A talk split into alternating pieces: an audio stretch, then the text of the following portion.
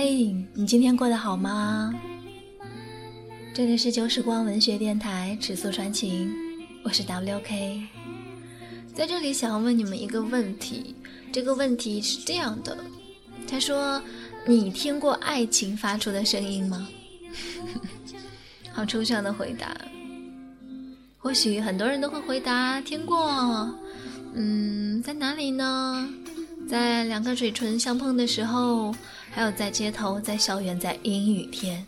而今天我们讲的这个故事啊，这个爱情的声音发生在一个很美的地方，这个地方叫做泸沽湖。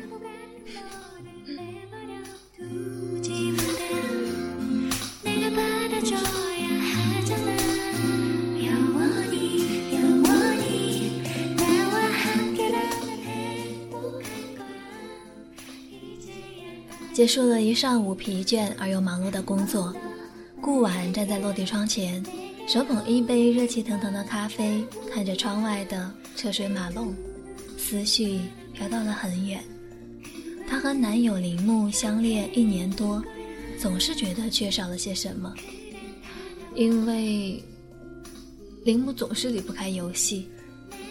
他呢是一家游戏设计公司的设计总监。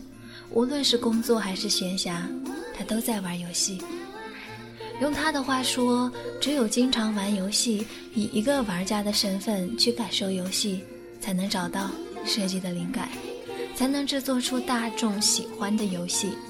也正因为如此，铃木经常沉溺于游戏，忘记过往的存在。国安给他打电话，他总是因为正在游戏中或挂断电话。或者不耐烦地回答几句。每当这个时候，顾婉总在怀疑自己和铃木的关系，怀疑自己在铃木心中的地位。而顾婉和铃木也因为游戏，不知闹翻过多少次。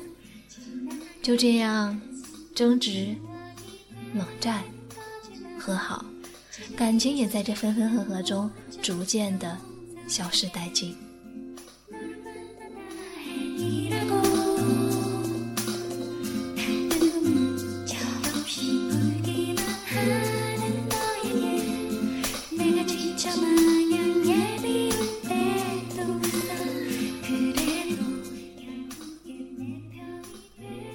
顾婉不是不懂放手，只是最初说喜欢的那个人是自己，所以从一开始就注定自己在这场爱情里是主动方。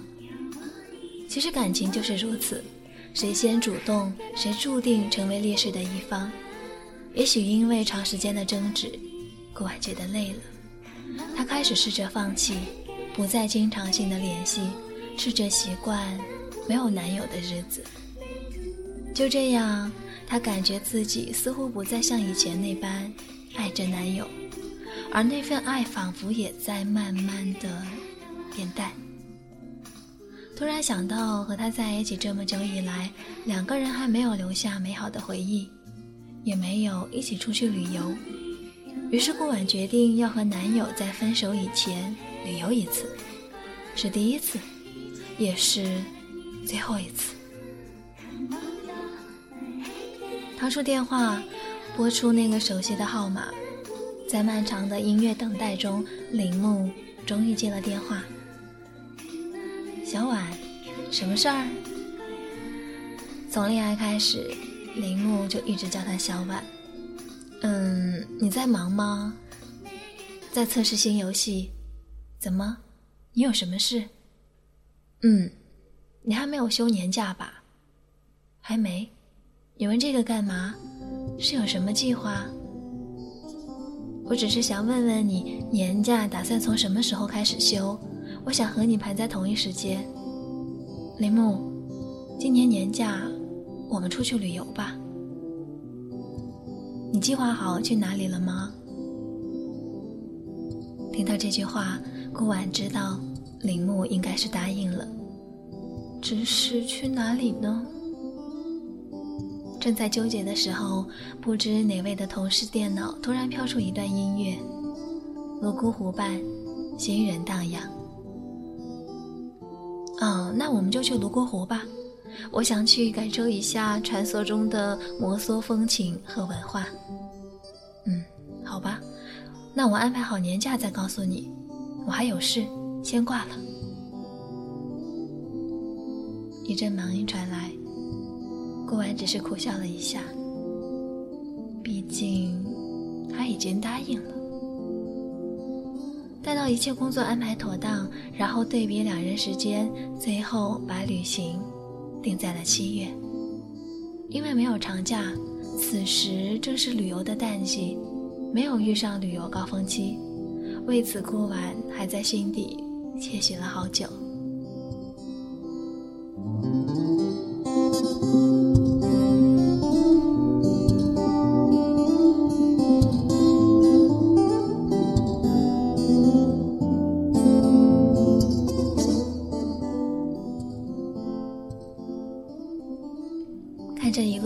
秀丽风景，顾婉心里的郁闷一扫而光。那些因为即将分手所带来的沮丧，也被泸沽湖的新鲜空气所冲淡。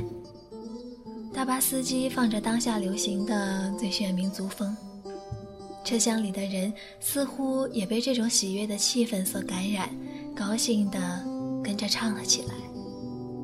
顾婉之前虽然听过这首歌，可是一直认为。这种歌像网络歌曲般上不了台面，可此时他却觉得这歌声是这般动听。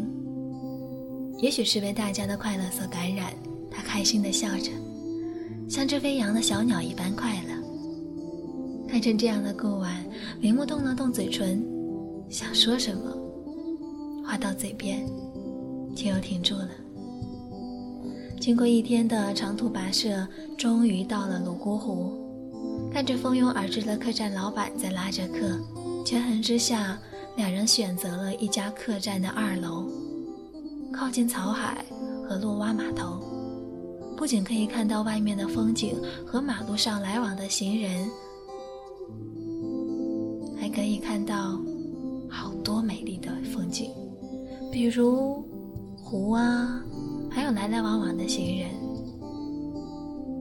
因为早起和赶车导致的睡眠不足，两个人都决定先休息。可是好景不长，当天晚上顾晚就和铃木起了争执。其实原因很简单，只是因为一顿晚饭。顾晚提出吃烧烤，而铃木要吃中餐，最后决定各点各的。两人虽然没有大吵大闹，只是心里有了个结，解不开，也放不下。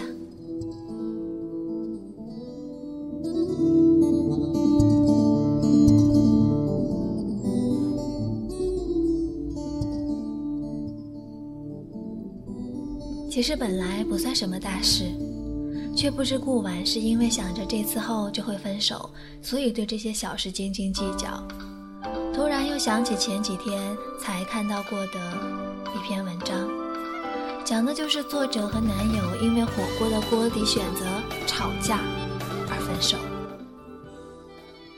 顾晚清楚的记得那位作者是这样说的：“其实我虽然知道有鸳鸯锅的锅底可以解决我们的争执，也许这次的矛盾可以避免，但是以后呢，总会有各种各样的矛盾。”不是所有的东西都能有鸳鸯锅。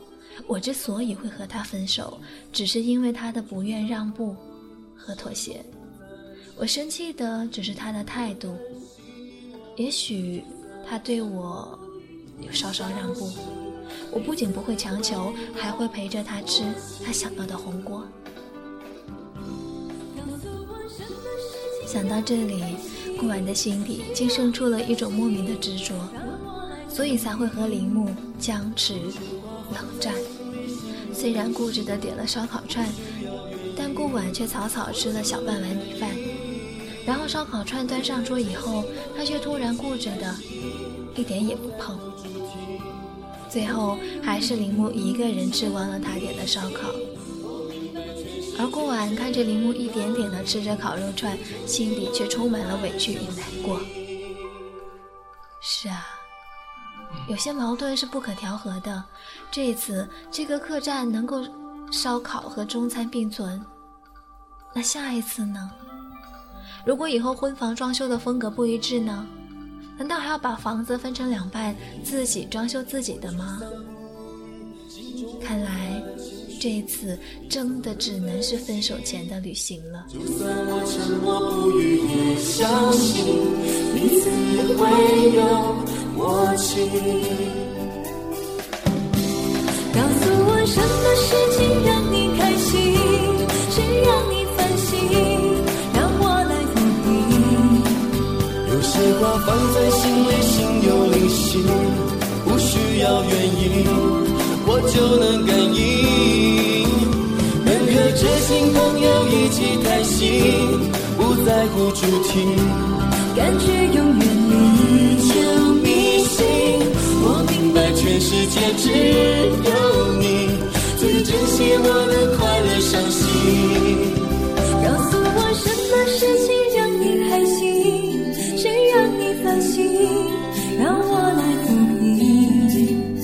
些话放在心里，心有灵犀。不需要原因，我就能感应。好想天天这样和你谈心，不在乎主题。或许他们缺的就是谈心吧。就像刚刚因为烧烤和中餐的问题，铃木并不知道不晚的小情绪，只是心里气恼着，觉得顾晚不善解人意。晚饭后，两人回到房间，铃木沉默地在一旁看着电视，而顾晚也只是在一旁边贴着面膜边听着歌。弄完一切后，顾晚独自一人佯装睡觉。他以为铃木的情绪等会儿过了就没事儿了，可等了好久，铃木却背对着他睡在一旁，不理他。顾晚莫名的慌了，他开始反省自己。其实也没什么大不了的，对吧？或许我只是受那篇文章影响太大，为什么一定要和他争个结果？本来有解决办法的东西，为什么一定要想那么多呢？我怎么那般固执呢？想到这里，他主动向铃木那边靠了靠，然后扯了扯铃木的睡衣。铃木察觉到，却也不动声色。看到铃木没有反应，顾晚抱着铃木的后背，头埋在他的肩膀上，小声的啜泣。铃木，对不起，我刚刚不是故意的，我只是最近情绪不好，一时没控制住。我知道自己不该和你吵架，也不该那般固执。可是我就是控制不了，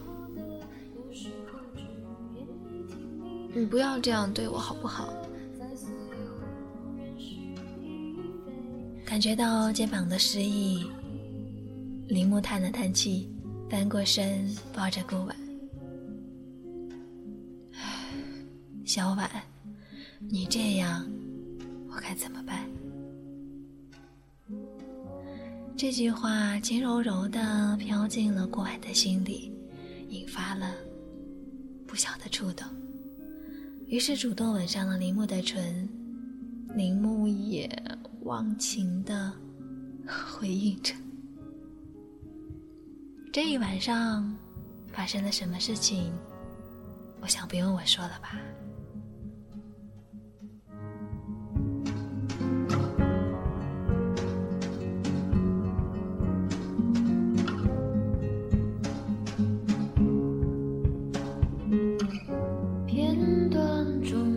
有些散落，有些深刻的错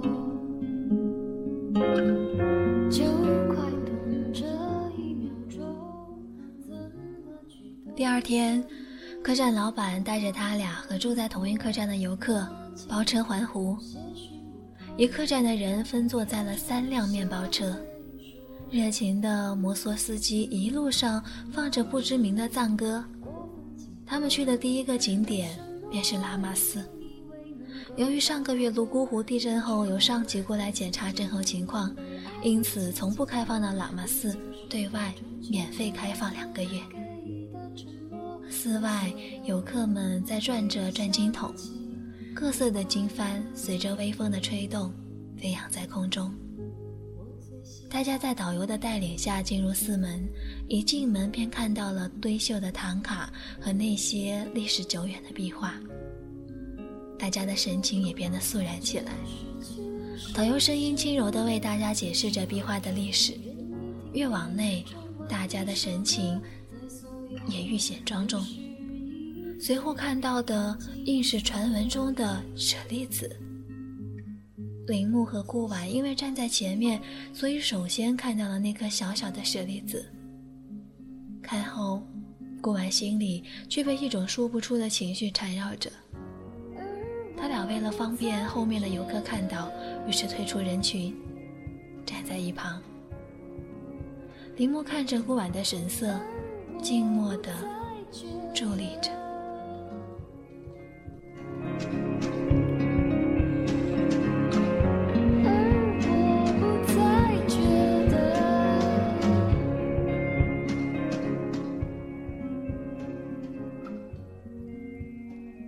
天。他们一行人似乎运气极佳，在即将离开的时候遇到了摩梭人的转世活佛。活佛用梵语念着经文，并耐心地接见了每位旅客。他身旁的弟子在一旁解释着活佛的叮嘱。轮到顾晚的时候，那位弟子说着：“施主内心很乱，并且自己也不知要做什么。”活佛希望你能够坚定自己的内心的方向，另外要让自己坚强起来，强大自己的内心。听到这番话，顾婉一脸震惊地望着那个解说的弟子，弟子用了然的神情看着他：“施主，什么也不要说，你想说的，佛祖自会知道。”于是顾婉想说的话停在嘴边，只是留下了一句“吉祥如意”的祝福。因为摩梭人是母系氏族，所以在他们眼中女子的地位更高，所以活佛先接见的是女士，而铃木等男士还在里面的坐垫上虔诚的跪着。顾婉在外面看着转动的经筒和经幡。等待着他的出来。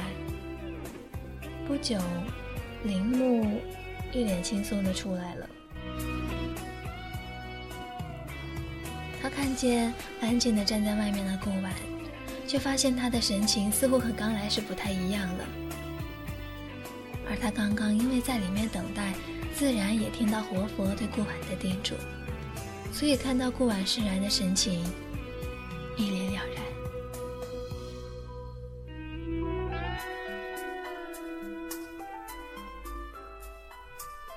怎么？你看什么呢？没什么，我们先往外走吧。刚刚司机说让我参观完后往走婚桥的方向走，他们在那里等我们。好的，嗯，铃木。怎么？我想知道刚刚活佛对你说了什么。哦，他对我说，嗯，不告诉你。呵呵林。木边说边跑着，顾晚顺势追了上去。他们在石板路上跑跳着，笑声飞到了好远。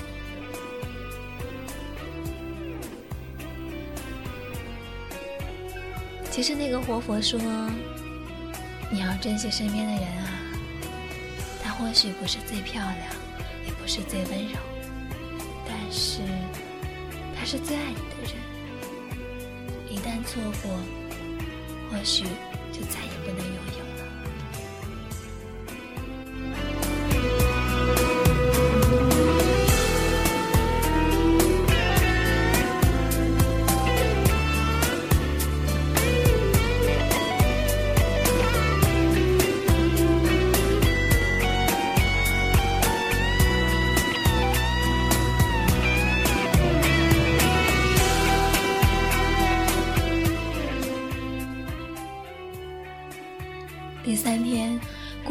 和铃木在外面刚吃完早饭，就遇见了同客栈的一群旅客。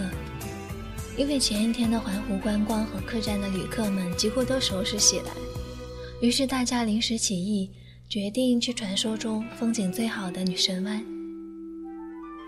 而由于距客栈较远，一方面不想让大家等自己，另一方面顾婉也以为不会走太远，便也没打算回去换掉高跟凉鞋，于是跟铃木一起朝女神湾进发。开始时还好，那一段路都是水泥阶梯，对顾婉来说并没有太大的压力。可是越往前走，路开始变成了泥巴路，有许多的碎石。但他毕竟常年上班穿着高跟鞋，所以在铃木的搀扶下，还是能够坚持。大约半个多小时后，出现了两条路，一条小路，一条大道。大家为了走捷径，于是选择了小路。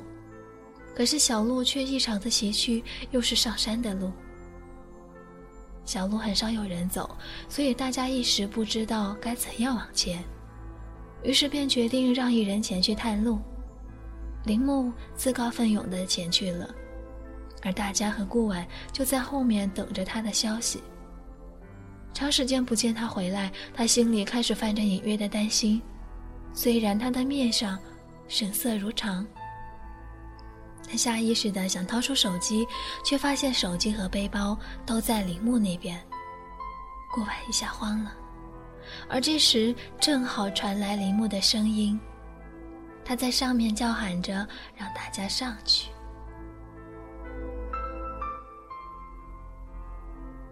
顾婉心里的那块石头一下落地了。于是，同行的几个女生牵着顾婉，一步一步地往上走。路越来越陡，几个女生开始自顾不暇。顾婉叫着让铃木下来帮忙，而同行两对中年夫妇也开始打趣道：“阿哥，阿妹叫你下来背她顾婉一时红了脸，便听到铃木在上面叫着让她站着别动。等他下来，几分钟后就看到铃木出现在自己面前。阳光照耀下，顾婉一时晃了神，想起那句古诗：“陌上人如玉，公子世无双。”终于到达了山顶。当大家正在为成功高兴的照相留念时，一个路标跳入众人的视线。上面标着“女神湾在山下”，意思也就是需要下山喽。这座山有些陡，尤其对于顾婉来说，高跟鞋上山还好，可下山根本就不能行动。顾婉一时愣住了。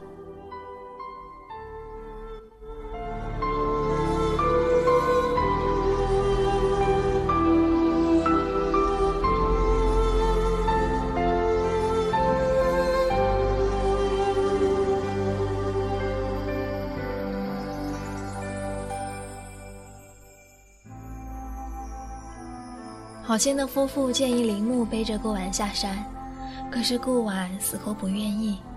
他说：“走慢一点吧，实在不行我就把高跟鞋脱下来走喽。”铃木没有说话，而顾婉的心里却像打翻了五味瓶。或许这就是女生的心理吧，一方面不愿意给男朋友增加负担，另一方面却因为男朋友不表态而委屈。觉得自己似乎不受重视。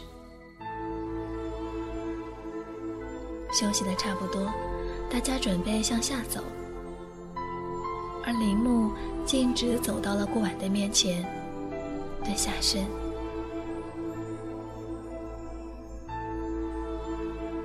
顾婉心里泛着甜蜜，却还是固执的不愿走，因为她怕铃木受累。铃木背着顾婉走在前面，中途休息了两次，就这样全程把她背下了山。看着铃木额头和脸上泛出的汗水，顾婉心里又是感动又是羞愧。感动铃木的不辞辛苦，心疼着他的疲惫，羞愧自己总是和他吵架，还以为他心里没有自己呢。那一刻，他才懂得，铃木不是不爱自己，他只是不喜欢用语言表达。他不会像别的男人一般玩浪漫，说甜言蜜语，但是他会用实际行动来证明啊。这些都可以从一些平淡的小事中体现出来的呀。而待到所有人都下山后，大家都在说是好累，可雷莫却什么也没说。顾晚突然知道，其实他比谁都累。只是他不愿意说出来，让他觉得愧疚和心疼。中午吃饭的时候，铃木在一旁点餐，同行的夫妇对顾婉说：“阿妹呀，你这个男朋友真不错，为人诚恳，待人接物都很不错，又会体谅人，这种男朋友啊，很适合做老公，一定要把握好哦。”顾婉不说话。只是面色羞涩地微笑着，而同行的夫妇看在眼里，也知道这个女孩似乎知道他们要说什么。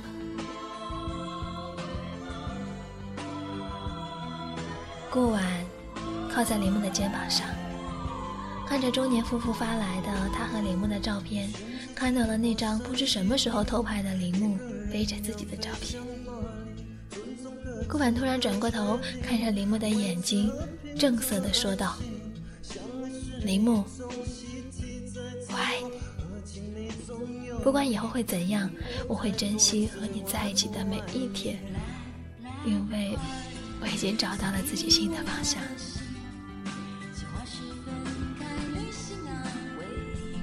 而此时呢，顾婉和林木已经旅行结束，回到公司一周左右。他们正计划着年后的婚礼。